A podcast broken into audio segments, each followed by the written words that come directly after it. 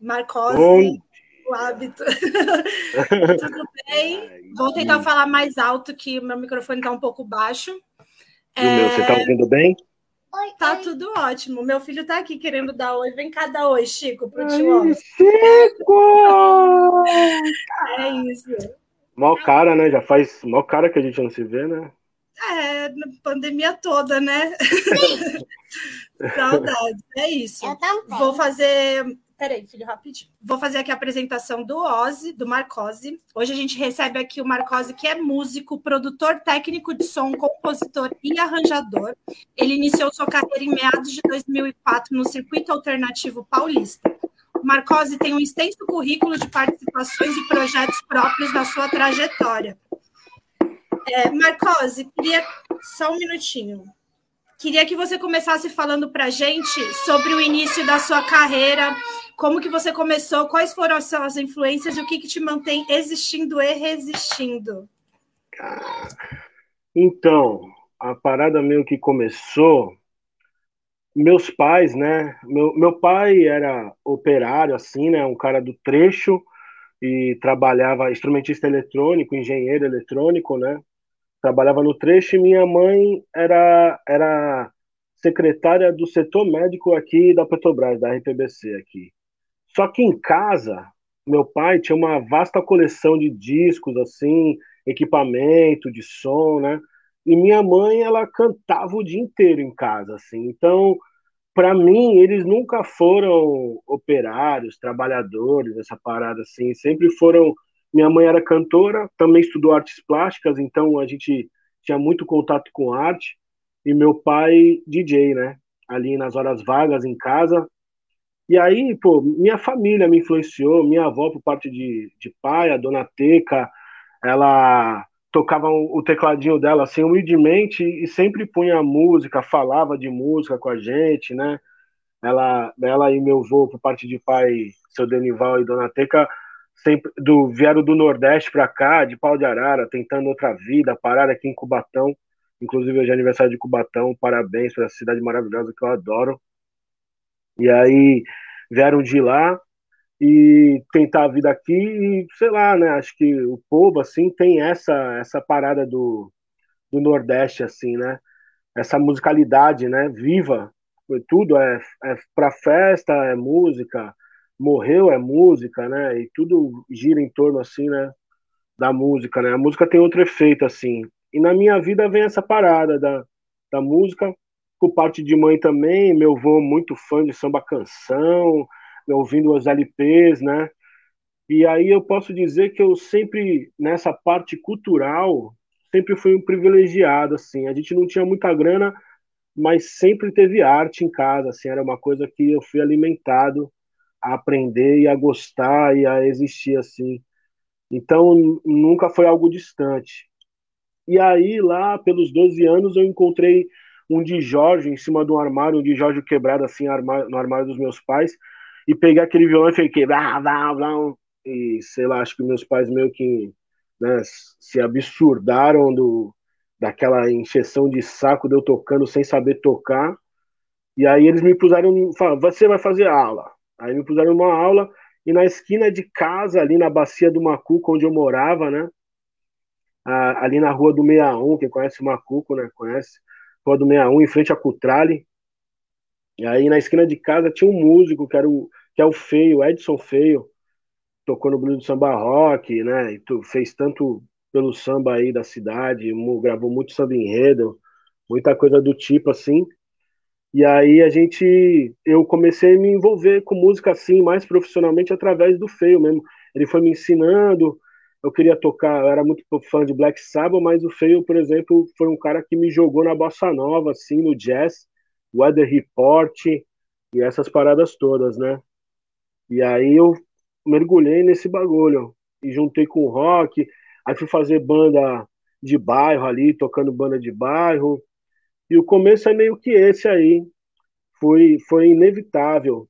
E aí é um bagulho interessante é falar isso. Eu, como resistir né, parada da resistência, eu tenho uma coisa dentro de mim que eu vim de uma família de operários, né? Meu avô veio lá do, de Sergipe e veio ser pedreiro aqui. Meu outro vô era pintor da prefeitura, pintor de parede, né? Não era pintor de quadro, não, pintor de parede. Tipo, e aí. E, e tipo assim, eu, eu sou o primeiro cara na minha família a sair dessa parada de ser operário, de ser o operário padrão e falar, não, você é artista, né, cara? Por mais difícil que isso seja. E aí eu acho que nisso já embute uma resistência, né? E a família, lógico, teve os seus seus problemas com isso, né? Mas hoje em dia, cara, depois de eu comecei isso aí com 15 anos, estou com 33, né? Acho que eu insisti bastante para provar que é isso mesmo que eu quero mesmo, não tem jeito, apesar dos percalços aí, de tudo que a gente passa, é isso, é o que minha alma vibra. Já tentei trampar em Petrobras, Uzi Minas, 1.500 graus, operador de alto forno, e não fui feliz, era muito infeliz. E ficava procurando a felicidade em garrafas de coca de 2 litros e não me trazia nada. Me trouxe uma baita gordura no corpo. E, e aí caí pro lado da música inevitavelmente e acho que eu vou fazer isso pelo resto da vida. É isso. Eu me perdi, né? Me perdi um pouco, né? falou bem, falou ótimo. E que bom que você resistiu e não desistiu, né? Porque é bem difícil, diante da situação e de, da tua trajetória, se manter e se colocar né, como artista. A gente se reconhecer e falar, não, eu sou artista e é isso que eu vou fazer. É, é um processo difícil essa parada de se Sim. reconhecer como artista. Eu sempre fui, eu sempre é achei que eu ia, eu ia ficar como operário, sempre trabalhei em equipe de som carregando caixa. Isso foi, tipo, eu me reconheci como artista de uns três anos para cá, assim, que eu falei, não, eu sou artista. Tá ligado? É? Eu faço algo interessante, assim. Foi um processo difícil, assim. Antes eu achava, não, eu sou carregador de caixa, não, não nunca vou estar ali, pá, me apresentando. Sim. Achei que você já se reconhecia há mais tempo, sinceramente. Fiquei até surpresa agora. Três anos só. Demorou para cair essa ficha, porque você é um artista Demorou. nato, multi-instrumentista, vários, várias coisas aí para falar para gente. É, Ozzy, eu queria que você contasse um pouco. Pra... Posso chamar de Ozzy? Ah, fica à vontade, né, cara? É, queria que você contasse um pouco para a gente da, da tua trajetória, que, a trajetória que você teve lá no Centro dos Estudantes do SES. Né? Lá você tinha um laboratório de música livre, e o SES é um espaço muito representativo de luta aqui na nossa cidade, acho que todo mundo conhece. E eu queria que você explicasse como que foi esse laboratório, como que era essa atuação lá dentro do SES. Então, para contar essa história, eu tenho que contar que nesse processo de me tornar músico, me tornar artista e a, e a família ter um, um problema com isso, a gente, eu acabei, tipo, como todo artista, adolescente, né, ainda tentando se afirmar, eu saí de casa, eu tive que sair de casa, né, cedo assim, né, e aí nesse processo fui sendo acolhido por amigos e sem grana, né, insistindo nesse bagulho, acabei, tipo, no, no, na época o César, ele estava bem aberto, que ele tinha diretores com um pensamento mais libertário, anarquista, assim, né? E aí eles abriram espaço para a gente acabar morando lá. Só que, pô, é, eu acho que a gente tem que passar pelos lugares e transformar eles, sabe?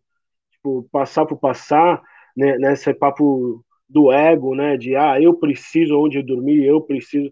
Isso é, tão, tão frágil, né, e tão pequeno, né, e aí é isso, eu peguei uma sala lá e comecei a pôr, pus um amplificador primeiro, aí, graças ao Donovan que confiou em mim, falou, me vendeu um equipamento, assim, investi no equipamento forte, assim, comprei o equipamento do Donovan, que ele estava fechando a equipe de som na época, comprei todo o backline dele, bateria, ampli, de guitarra, pus lá numa sala, comprei mesa e comecei esse processo de descobrir o que é gravar, o que é produzir. E lá, por exemplo, por, por exemplo, eu tinha uma banda de hardcore que era o Semi Flan Choice, e o primeiro e o segundo disco todos foram compostos lá. A gente acabou não gravando lá, a gente gravou em outros lugares, mas a, o processo de composição, o processo de maturação, de ficar tocando, foi todo lá. Projeto Vapa foi lá. E aí era um, um, papo de acolhimento mesmo, da galera que de repente ah, que, queria ter esse contato com música, mas sabe, é, acho que aqui em Santos, né, aqui na Baixada, tem um, um abrupta, é, abruptamento da classe dos músicos e meio um papo de se defender também, que deve ser uma insegurança também, eu acho, que é sempre que chega alguém novo, repele, bate, sabe? E maltrata, meio que testando para ver se a pessoa é forte o suficiente para andar com. Tipo, isso é uma besteira tremenda, né? E aí, tipo, eu sofri isso, né? E, pô, e não queria que nem a molecada não passasse por isso. Apesar de eu sempre ser um cara meio duro, meio direto no que eu quero falar, né? Mas eu, eu tipo, eu sempre acolhia a molecada, no entanto, hoje tem bandas incríveis aí, é, de, da molecada daquela época, que eu falo, não, toca aí. Não, irmão, pô, tá, vamos fazer um som da hora, né? Cobrava a galera. E aí abria o espaço também para shows. Então, a gente fez a noite do vinil lá no SES, era o seguinte, a gente, eu pus uma vitrola lá, montava o som, e aí tu trazia teu vinil de casa para ouvir com a galera. E aí essas noites do vinil foram evoluindo, e a gente começou a convidar bandas, eu comecei a convidar bandas, como eu tinha estrutura já para as bandas tocar, então as bandas vinham felizes. E aí tinha um técnico de som que era eu lá, e recebia as bandas, fazia o melhor som, né? Tinha banda que preferia tocar no SES lá com a gente do que tocar em qualquer bar da região, assim, que se sentia mais acolhida, né? E aí a proposta era isso, e não ter um estilo musical, não ter um, um mas ter o discernimento que a música ela tem que ser revolucionária, né? Ela tem que ser um instrumento de mudança. Ela não pode ser mero entretenimento. Ela tem que entreter, ela tem que te fazer dançar, ba balançar a bunda, tem que fazer também. É uma função também da música. Mas você tem que dançar e pensar ao mesmo tempo, entendeu? Tem que pensar, tem que dançar e estar tá te informando. Tem que estar tá te mudando por dentro, assim, entendendo que até dançar é um ato revolucionário, né? É um ato de mudança. E aí a proposta sempre foi essa, né? Nunca é, tentava passar isso pra galera, meu, vamos, vamos fazer música assim, mas não para ser famoso, não para conquistar aquela minazinha ou, ou, ou, conquistar aquele boyzinho, né? Mas fazer música porque a gente tem um bagulho aqui dentro e a gente precisa vomitar isso pro mundo, né? E aí foi bem interessante. E aí foi isso, assim. Aí, lógico, né? Como tudo, acho que eu fiquei no SES entre idas e vindas foi uns quatro, cinco anos, eu acho, entre morar lá e não morar lá e continuar fazendo as coisas, e voltar a morar lá por necessidade, né, e tal, e, e aí, tipo, e a, e a gente fez essa aglomeração de artistas lá, passava, o Chiapas Livre, que é uma banda anarquista que eu toco, como, é, foi formada ali, Casa de Família, SES, né, que era a galera que a gente foi formada ali, muita, muita gente boa saiu dali, assim, e, e passou por ali. É, o Taigo até falou aqui que morar não, ocupar, né? Que espaços de luta ocupar, são é. ocupados. E é, é, isso, seguindo a lógica de uma mão no joelho, outra na consciência. O SES, foi o SES e, e, o OSI né, são grandes incentivadores da, da cultura e de novos artistas aqui. É, vamos falar agora um pouco sobre o Futuráfrica. Queria que o Taigo colocasse para a gente o teaser que eu, do Futuráfrica, desse projeto novo deles, antes da gente começar a falar, por favor. Inspire profundo, volte lentamente, expire. Inspire profundo, volte lentamente, expire.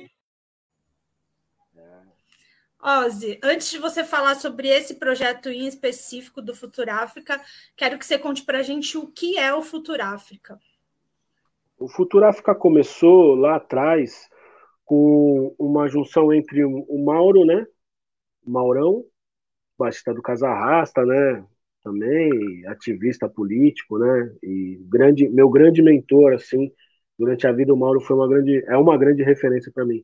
O Sandro Bueno, que é percussionista, e o Lufer, o DJ Lufer, Luiz Fernando, que é DJ e produtor, né? E tem uma pegada muito forte, assim.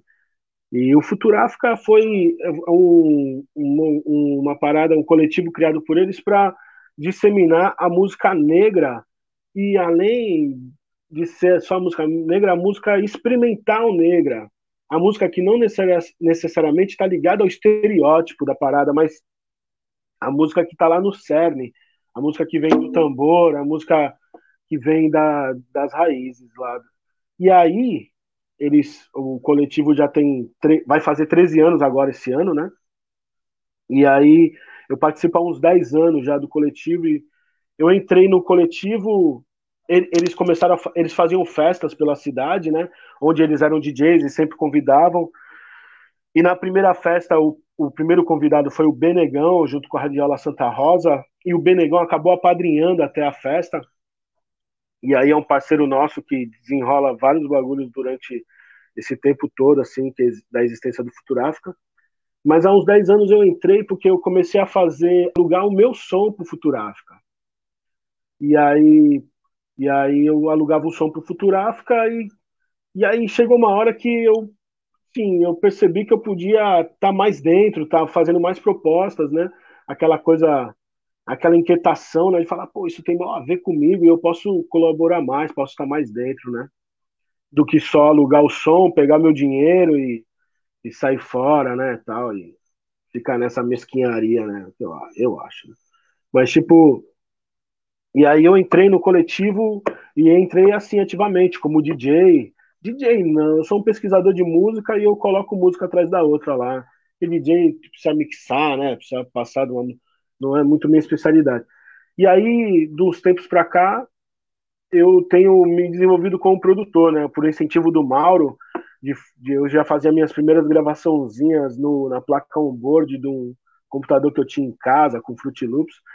E ele falou: não, você tem que tocar isso aí que você faz, cara. É legal tocar essa pesquisa aí, os discos que você compra, mas tem que tocar isso que você faz. Que é isso que você está fazendo, a sua verdade é essa. E aí eu fui sendo incentivado a tocar, tal, essas coisas, fazer experimentar lá também ao vivo algumas coisas. E aí foi se dando vários braços, né, no Futuráfrica.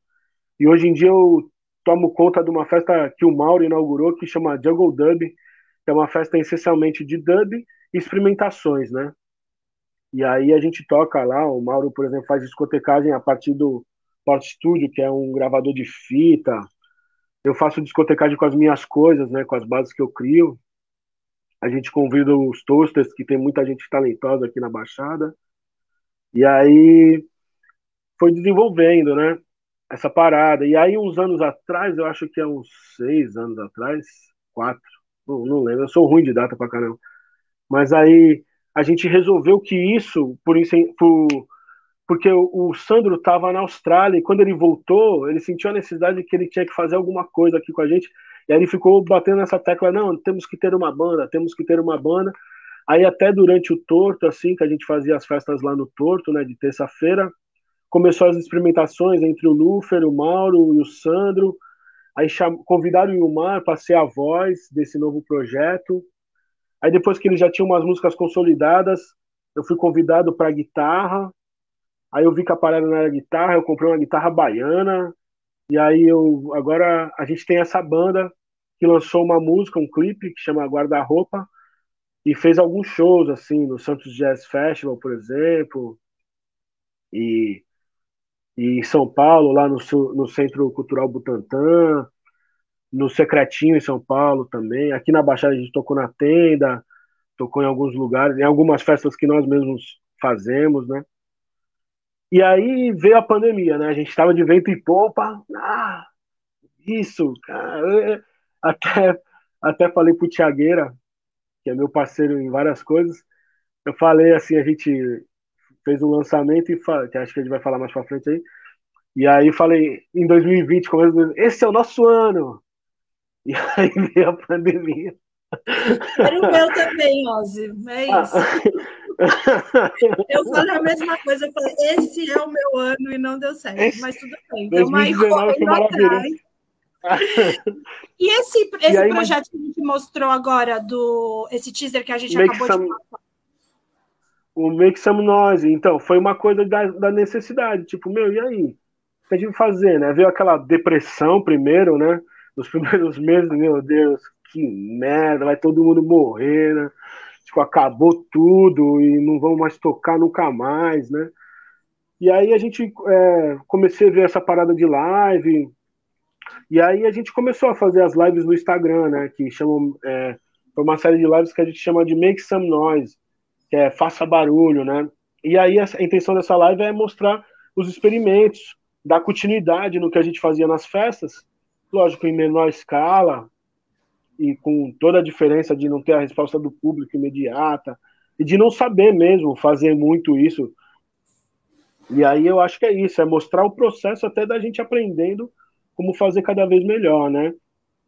Porque afinal é isso, né? Também o, hoje hoje em dia é meio que as pessoas consomem isso, elas preferem ver o processo do que o produto final, né? E também a mostra do processo acaba interessando mais o produto final, sei lá.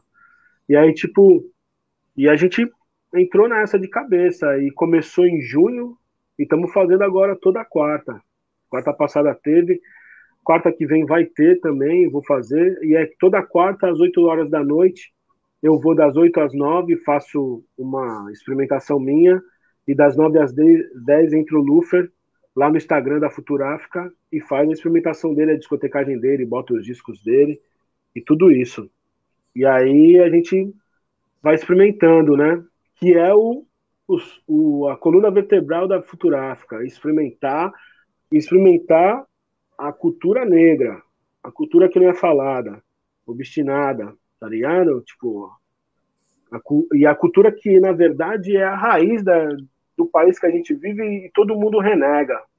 A gente não pode mais renegar essa parada. Que a verdade está aí, a salvação está aí, nesse, nesse conhecimento lá da, das, da história oral, essa história não escrita, sabe? A história que é passada, que minha avó me passou. Só fazer um parênteses, minha avó tinha é, ela tinha ela era muito era sincretista ela tinha o altar dela católico e ela tinha o, o centro dela de umbanda que era para nós, né? Para a família, que hoje minha tia gere, que é para a família. E aí a gente tinha os rituais né, lá em casa, participava de tudo aquilo, uma coisa muito familiar, assim. E aí essa coisa, histórias que minha avó me contava, e aí eu tenho que continuar contando essas histórias. Elas têm que ser contadas por mim e as, o máximo de pessoas têm que saber. E a Futuráfica vem com esse, com esse objetivo, e é um objetivo que eu tenho na minha vida também. E aí conjuminou tudo, né? E ainda bem que tem mais gente que tá afim. Sim. Então é isso, toda quarta-feira, né? Na, no Instagram do coletivo Futuráfrica. Acho, é. Eu acho bem interessante isso que a gente está vendo na pandemia, de mostrar os processos que quem vê coisa não vê corre, né? E eu acho bem interessante a gente mostrar que como que é feito todo esse processo criativo, o processo de produção e também uma coisa assim, vai, vamos tentar ver o lado positivo da pandemia, é, aonde isso pode chegar, né? A partir de agora nossas produções sendo online, então a gente não tem barreiras de território, a gente apesar do, da falta de acessibilidade da internet, né? Que também não, não é para todo mundo. Mas, enfim, é, vamos mostrar agora o, o projeto é Lo-Fi, que fala, Ozzy? Do Lo-Fi, é. Do Lo-Fi. Taigo, mostra para a gente o vídeo, por favor, antes da gente falar.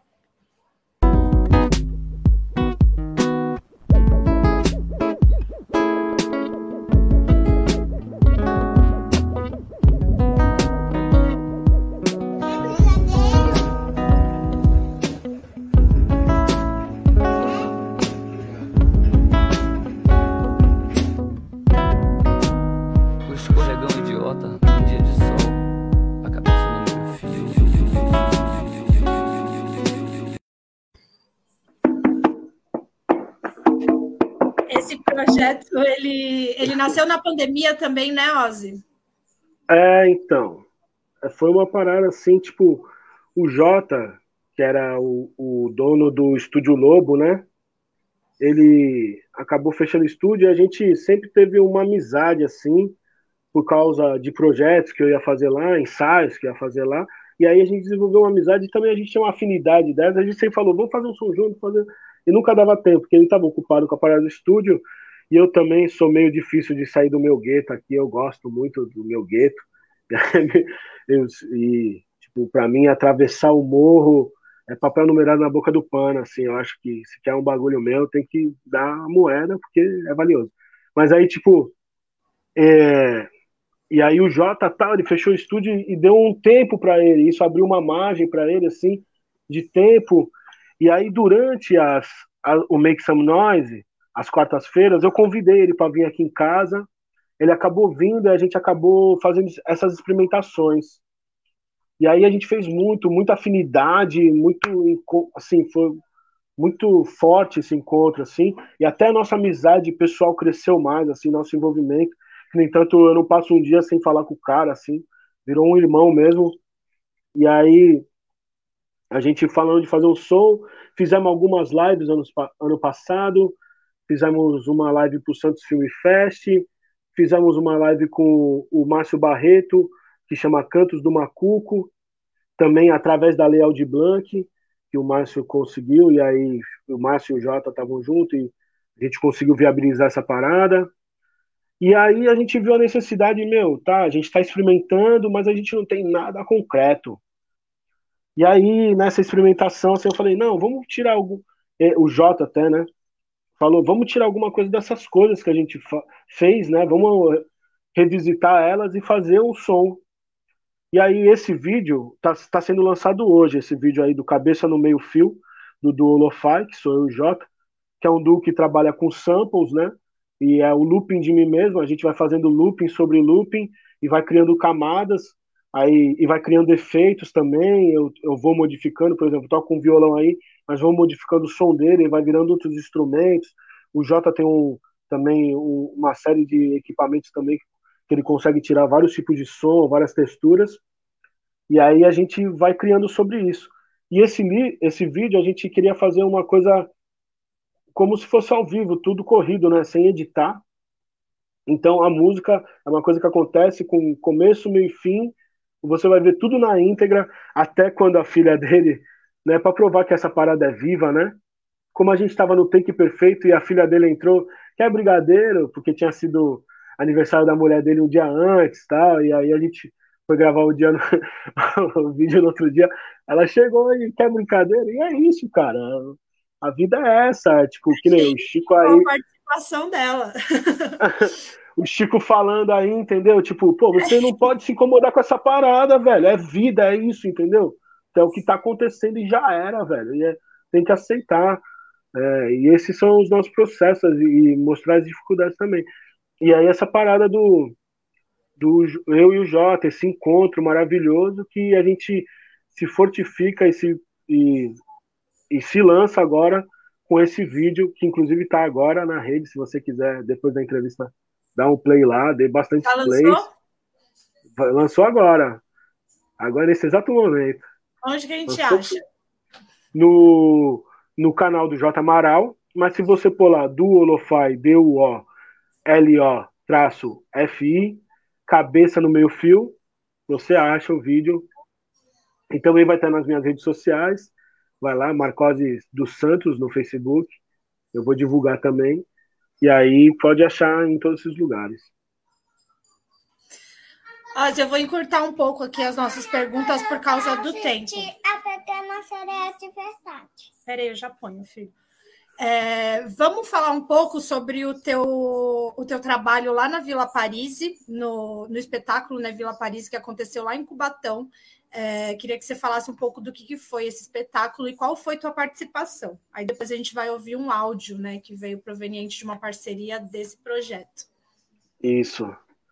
Essa parada da Vila Paris, tipo, em 2019, é, a gente tinha feito uma festa futuráfica e aí eu deixei meu equipamento no lugar que a gente fez a festa e, e parte do meu, dos meus equipamentos foram roubados. E aí eu fui, e aí, numa conversa com o Fabinho lá do El Sonido, ele falou: Ozzy, vem pra cá, usa meu equipamento, não para de produzir.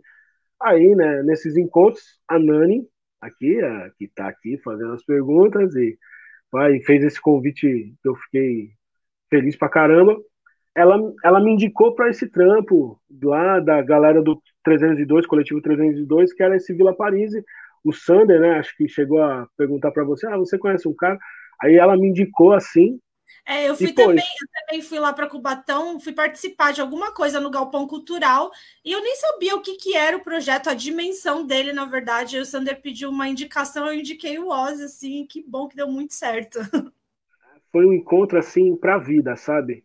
São pessoas demais, me encontrei assim artisticamente, me encontrei pessoalmente assim com a galera, galera muito boa, muito focada, muito companheira também, né? E aí, tipo, até hoje estamos fazendo trabalho juntos. E aí essa pesquisa da Vila Paris foi muito louca, que foi vários encontros aqui com o Sander durante 2019, que aí eu transferi meu estúdio, eu consegui, com a ajuda do Fabinho, recuperar meu equipamento e comprando cabos novos e comprando coisas novas, microfones, porque estava fazendo dinheiro lá e fui comprando para mim e me mudei aqui para o Tancredo. E aí comecei a fazer meu estúdio aqui. E aí o Sander começou a vir aqui, a gente começou o processo um entendimento bacana, além do roteiro, imaginando sons, depois o processo do, dos ensaios lá. Para quem não sabe, a Vila Paris é uma vila que teve em Cubatão, que sofreu com incêndio, e era onde as pessoas que chegavam para trabalhar nas indústrias ali iam morando, iam se colocando, meio um depositório de pessoas mesmo, assim, de família, e ali tinha uma vida, né? E aí essas vidas é, é, teve um grande incêndio assim depois lá, né, por, por ausência do Estado, né, por negligência do Estado ou até por culpa do Estado, né, porque a gente não sabe, né, se foi um incêndio também provocado, né. E aí tipo a, uma galera morreu e depois disso o bairro se desfez e várias pessoas foram para outros lugares de Cubatão. Mas foi um bairro meio cerne ali da classe operária de Cubatão e e aí eles queriam contar a história desse bairro. Aí foram captar depo depoimento de uma galera, e através dessa pesquisa deles que eles me passaram, eu fui tirando a sonoridade. E aí foi muito interessante, uma coisa afrofuturista, assim, fui por um caminho afrofuturista, cibernético e, e moderno, né? E juntando com a tradição, né? Porque Cubatão tem a, aquela, aquela uma gama de pessoas nordestinas muito grandes, né? Do êxodo, né? E pai. E, aí eu me identifiquei muito, porque morei em Cubatão e tinha, tenho uma proximidade com Cubatão muito grande, porque a maioria dos artistas que eu gosto daqui da região são de Cubatão. Para citar alguns, Dé do Pinheiro, Tiagueira, né? Tipo, são de lá Yuri, Yuri Skavinsky, né? essa galera é de lá, né? E, e eu tenho uma proximidade muito grande com eles, gosto muito do que eles fazem. Acho que eles traduzem em rimas o que eu sinto às vezes. E aí, tipo, é, já tinha uma paixão pela cidade e isso me fez, tive que ir lá de novo, né? E, e, e rolou naquele, na Praça do Cruzeiro, que é bem em frente à RPBC, assim, de frente para a Serra do Mar e aquele monte de indústria lá que tem, né? Foi ali na rua e esse desafio de fazer o teatro, o som ali, naquele lugar, com barulho externo, que às vezes aquela chaminé tava soltando fogo e fazendo maior barulho, e tu tinha que não, não vencer, nunca tentei vencer essa parada, mas tem, tentei, a gente tentava pôr ali, né, na, incorporar, né, no que a gente fazia. E foi um encontro mesmo. E aí foi, foi paixão, assim. Que, no entanto, eu tô aí, tudo que eles quiserem eu tô dentro. Não sei se eu expliquei bem o que é, mas Explicou assim.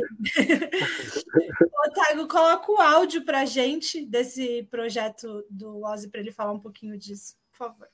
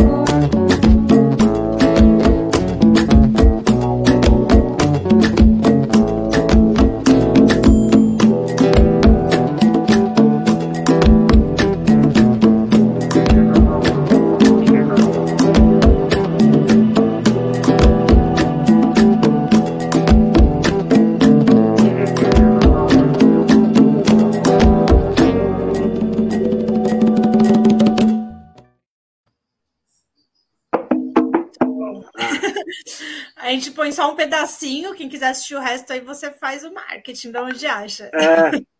Então, e aí, dessa parada da Vila Paris, surgiu essa parceria com a Tami, que é atriz, né, do espetáculo, né, fazia a Dona Maria, assim, Tami, essa mulher, né, essa menina, assim, que, pô, é uma irmãzona, a gente se encontrou, assim, de um jeito, deu uma liga de um jeito, assim, que, pô, é fenomenal, assim, ela também é uma pessoa, ela canta as coisas que eu sinto, né, ela põe em palavras, em melodias, as coisas, a gente se encontrou também no começo de 2020, ela falou, ó, oh, vamos fazer alguma coisa junto, aí a gente começou a fazer encontros aqui em casa, eu gravando tudo que a gente fazia, aí saiu algumas músicas, a gente foi gravando, foi fazendo, fazendo, fazendo, pá.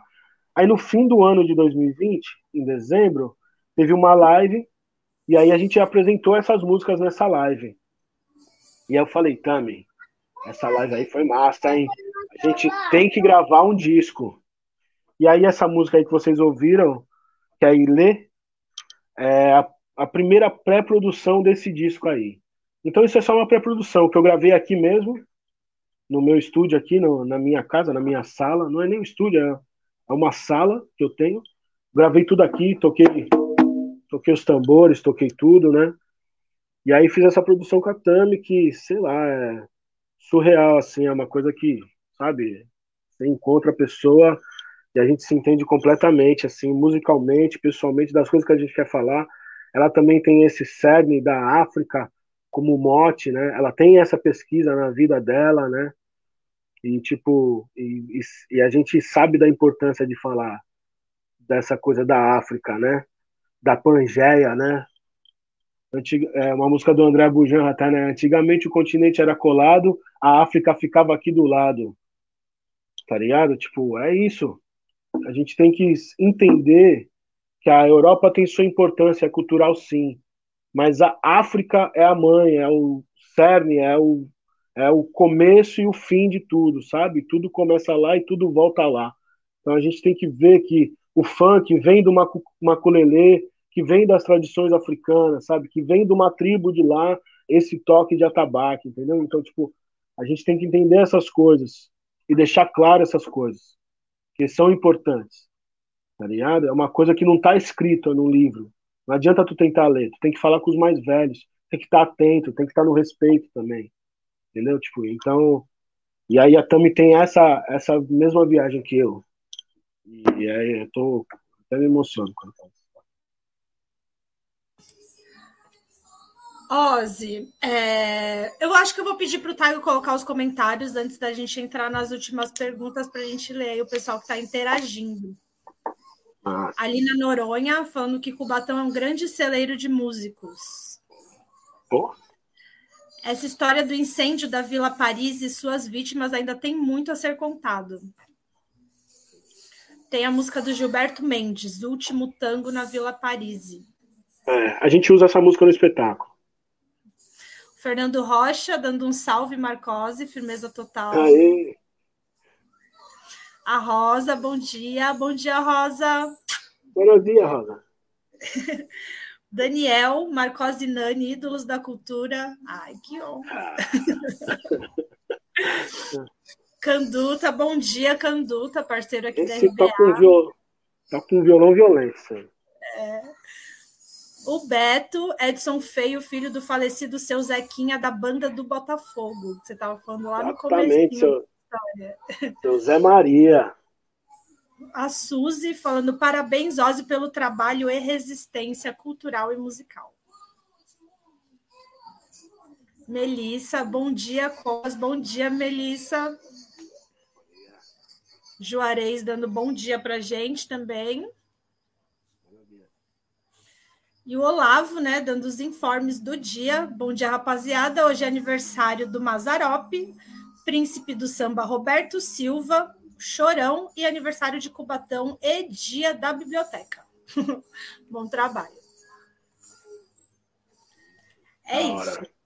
É, Ozzy, agora eu queria que você falasse um pouco para a gente sobre o território que a gente vive, né? A gente está aqui na Santos tá no né? Peraí, que meu filho tá causando. a gente tá aqui. Só um minuto.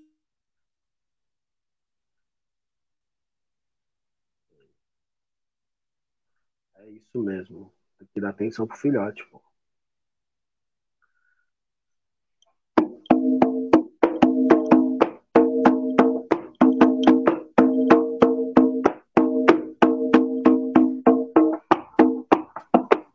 Gente, pronto, contei. Meu filho está em crise hoje, mas é isso, estamos aqui. É, então, voltando a falar aqui do nosso território, estamos em Santos, cidade linda e maravilhosa para se viver, e também a maior favela de palafitas da América Latina. É, a gente não tem como negar como é pulsante a cultura daqui.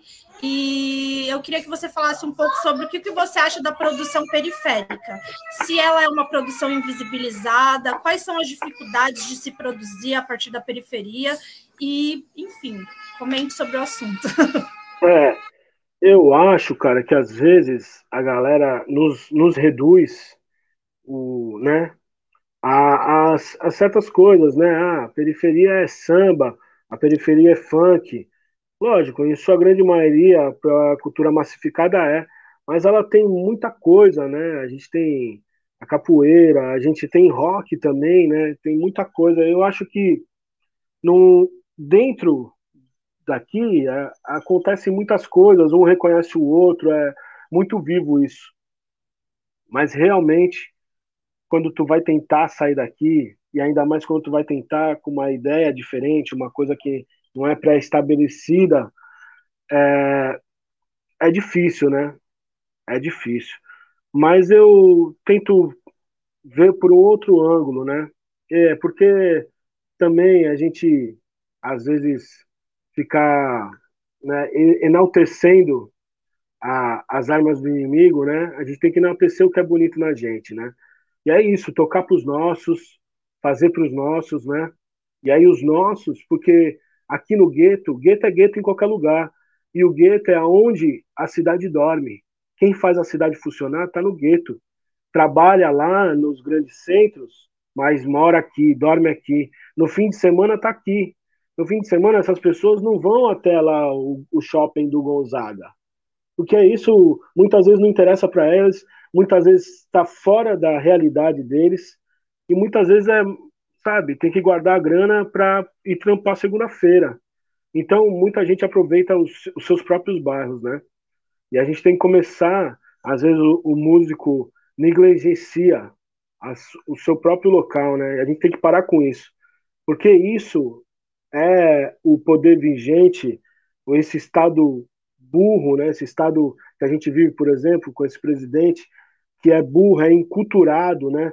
não gosta da cultura, porque sabe que a cultura é uma possibilidade de mudança, uma possibilidade de olhar pela janela ao invés de só bater a cara na porta, é, vende para as pessoas que o que acontece aqui não é bom, até para as pessoas daqui, que o bom está fora, está sempre fora daqui, né? Ah, para você ser reconhecido, você tem que tocar em tal lugar. E de repente as pessoas de tal lugar não, não vão ligar para você, sabe? E você tem que olhar para cá. Então eu faço esse apelo. Como eu acredito nos meus amigos, eu vejo ações dos meus amigos assim, é, enalteço eles, né?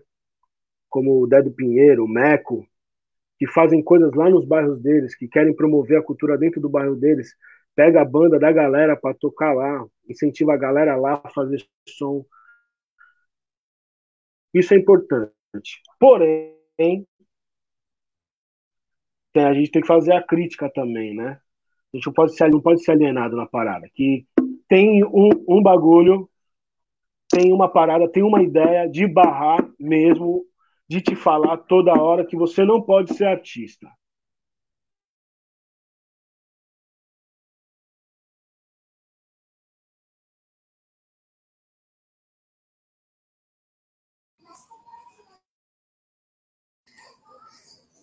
Acho que deu ruim a internet, né? Será que ele volta? Aqui, tô aqui. Aí. Não, a gente, é porque, ó, tu viu? É até um, né, uma sabotagem aí, né? Tá travando Não de vocês, né? Mas, sei lá, alienígena. Aí, tipo, o, o bagulho é esse. A gente não pode achar que a gente não é artista, velho. A gente merece esse status também. Esse status não são só pros caras que moram lá do outro lado do morro. É pra gente também. A gente tem que se chamar de artista, a gente tem que agir como artista, tá ligado? E não artista como eles, que são arrogantes, né? Exclu excludentes. Tem que ser artista que inclui, fazer coisa com seus parceiros, fazer com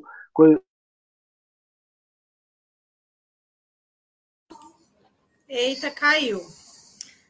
Mas é isso. Trabalhar em rede, fortalecer os nossos é, não sei se o Ozzy vai conseguir voltar, não sei se eu passo para a agenda. Quero pedir desculpa a todo mundo aí que está ouvindo pelas intervenções nada poéticas do meu filho Francisco. o Ozzy voltou. A internet. não, só raciocínio para terminar, que é tipo, é isso, cara. Eles não podem nos dizer o que a gente vai ser. Tá ligado? Eles não podem nos dizer o que a gente vai ser. Não, a gente não nasce pré-definido. Essa parada lá, eu provei para mim mesmo. Né?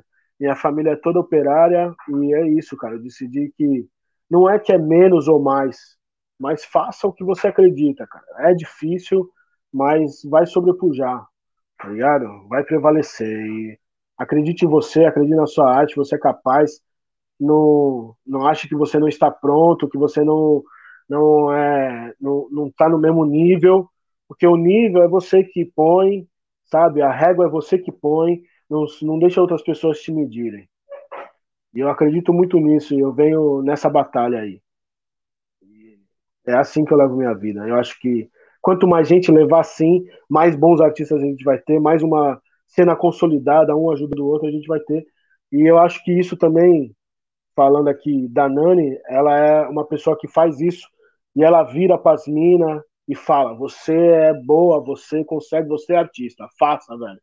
Tá ligado? É, essas atitudes que a gente tem que enaltecer. É porque a gente pode ficar reclamando aqui, sabe? Pode aqui ficar reclamando: Ah, não me dão oportunidade. Irmão. Se não dá espaço, sua... a gente cria espaço. Essa Mete é o pé na porta. Eu toquei é. sete anos na rua, guitarra. Eu toquei ano... sete anos guitarra na rua. Toda São Paulo. Eu viajei o Brasil tocando guitarra. Um ampli, uma bateria de carro e minha guitarra. Fui mostrar minha arte para todo mundo. E é isso. Faça. Você tá com a coisa na cabeça, é difícil, vai e faça. Ninguém pode te dizer se você pode ou não. Só você. Ozzy, agora para finalizar, é, a gente faz por a gente mesmo, né? Quase sempre, com recurso sem recurso, a gente vai lá e faz acontecer. Só que a gente também tem que cobrar né, políticas públicas para a cultura, principalmente destinadas à periferia, para existir esse incentivo, para existir esse fomento. É, eu queria que você falasse um pouco qual é a tua visão das políticas públicas, se elas chegam na periferia, se você já participou de chamamentos de editais e quais são as dificuldades desse acesso. Sim. Eu, pessoalmente, eu sou um cara meio leigo nessa parada, assim, porque realmente, é, vai, vamos dizer, formação para elaboração de projeto é uma coisa que não acontece aqui, sabe? É muito difícil de chegar aqui. E, tipo assim, é, é, e aí eu, eu, eu, fui, eu participei de muitos editais como trabalhador, né? Ah, precisa de um cara que grave. Aí o cara me põe lá como o engenheiro de áudio que vai gravar. Ah, preciso de alguém que faça o som desse evento. Aí eu vou lá e faço. Como, como trabalhador, tra... eu trabalhei em muitos editais, mas eu nunca propus nada para um edital, por essa falta mesmo de conhecimento, de, de não saber nem da onde começar, né? E até faz parte daquela coisa que eu falei que eu só, só daqui faz três anos que eu me reconheci como artista e eu não me sentia nem capaz de escrever um edital, um projeto, por exemplo. E, tipo, nesses tempos assim, esse convívio com essa galera do 302, sabe? Tipo, essa pandemia, o convívio com o Jota, né? esses novos amigos, eles me falam, não, pô, você é capaz, você faz, pô, você tem ideias interessantes, mete bronca, tenta fazer. Aí eu tentei um, dois, assim, não deu certo daquele desânimo, né? Mas eu tô, esse ano eu pus na minha cabeça que é uma coisa que eu vou cair de cabeça. Mas realmente, aqui no, porque, cara, eu vou te falar assim, a educação aqui, a, educa, a educação básica é bem ruim. Tem gente que não consegue interpretar texto. Às vezes não sabe nem expressar direito, assim, escrevendo, sabe? Porque tem uma educação muito deteriorada. Imagina essa pessoa concorrendo com uma pessoa que tem uma formação universitária, né? Pô, é difícil pra caralho, né, velho? Pô, tu, tu vai, o cara lá que avalia o projeto não é nem com ele, né? É uma coisa até anterior. Tipo assim, não, nem, não é todo mundo que parte do mesmo princípio, do, do mesmo lugar, sabe? Tipo, então, é, é difícil. Imagina alguém na periferia assim, tipo aí, uma, uma mina que tá com filho, é mãe solteira, é mãe solo, né? Tal, e tem um filho, aí quer fazer arte, e aí tem que escrever um edital ainda, e ainda tem pouca instrução. Caralho, velho, não dá, ainda tem que trampar, tem que arrumar um outro trampo para estar tá fazendo o bagulho. Meu, e na pandemia né? tem que cuidar da criança o dia inteiro, porque a gente está sem ah. escola, tá todo mundo isolado em casa, né? Como que se incentiva esses artistas e como que torna, né, essas políticas públicas acessíveis? Porque eu também, isso que você falou é uma tecla que eu sempre bato. É, será que é justo essa forma de, esse critério, né? Porque quem tem uma redação acadêmica, quem tem mais instrução e informação, já está muito à frente, porque a escrita conta muito, né? Não, e outra coisa, o, e tem aquela ideia que a periferia, para fazer algo na periferia, tem que ser algo. É, não falando mal da solidariedade, acho que todo mundo tem que ser solidário, mas tem que ser algo tipo com contrapartida de, por exemplo, de cesta básica, sabe? Ou alguma coisa do tipo, assim. Eu esqueci a palavra. É, como que é? Eu esqueci a palavra, mas tem que ser algo nesse sentido, sabe? Tem que ser algo assistencialista. Essa é a palavra. Tem que ser. E não, cara. Às vezes o, o cara não, não tem esse cerne assistencialista dentro dele. Ele só é artista. Só, sabe? Tipo. E, e, e tem que ter essas coisas, sabe? Tipo, e aí também tem uma outra coisa. Que é tipo, ah, vamos, vamos fazer o, o, a peça de teatro e a gente ganha esse edital e a contrapartida é fazer a peça na periferia. Ô, irmão, pelo amor de Deus, né, cara? E aí tu acha que tu, como um cara branco que mora lá no canal 3, vai vir aqui na periferia e falar para as pessoas a tua crítica, o teu ponto de vista? Para, ouve, menos, tá ligado? Menos. Para, ouve e vem aqui ensinar essas pessoas a como elas têm que falar as coisas que elas querem. Essa é a parada. Você aí que está numa posição privilegiada, tá ligado? Vem aqui e ensina as pessoas como elas têm que fazer essa parada, como elas chegam lá. Esse é o seu dever, tá ligado? Não é vir aqui fazer a peça e achar que pôs a semente, é, o intelectual veio aqui, pôs a semente da, do iluminismo, né? Que é muito iluminista esse pensamento, né? Burguês iluminista, de vir aqui, ah, eu vou lá elucidar as mentes. Ah, velho, pelo amor de Deus, tá ligado? Já ouvi já a gente falando que vai levar a cultura para a periferia. Eu achei um absurdo tão grande. Nós somos a cultura, velho. O gueto é a cultura, tá ligado? A gente move a cidade e a gente tem a cultura, velho. Tá ligado? É isso, gente. Estamos chegando ao fim. O Chico tá aqui a milhão. Alucinante. Hoje ele está demais. Ele quer muito participar hoje, gente. Mas acontece. Quero agradecer muito a tua presença, Ozzy. Você é uma pessoa incrível, muita inspiração. Fez parte desde o começo da minha trajetória com cultura, quando eu nem sabia ainda o que era trabalhar com isso. E queria agradecer todo o incentivo que você deu, não só a mim, mas a tanta gente. E é isso. Obrigado por tudo que você é, tudo que você trouxe para a gente.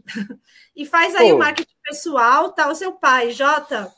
Adoro seu pai também, um grande DJ, maravilhoso. E agora, peraí, filho, eu estou terminando. Aí eu quero que você faça também o marketing, fala suas redes, onde a gente, onde a gente te acha, onde a gente acha seus trabalhos. Tá. Primeiro eu quero agradecer, né? Que você trouxe tanta pessoa interessante aqui, a Tainara na semana passada, que é uma pessoa né, que tem muito a adicionar aí, que faz um corre classe A com o Denner. Quero agradecer esse convite aqui, E aí, a parada é, você quer me achar? Facebook, Marcose dos Santos, Marcose com Z I, Marcose dos Santos, é, Instagram, Marcose dos Santos, Coletivo Futuráfrica no Instagram e essas são as redes.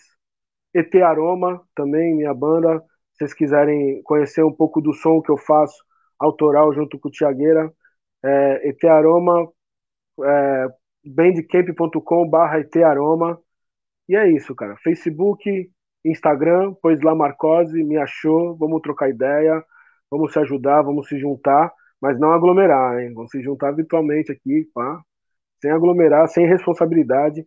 Vamos se manter vivo, vamos resistir para quando for o momento a gente estar tá na rua. É nóis, Nani. Pô, o microfone tá fechado.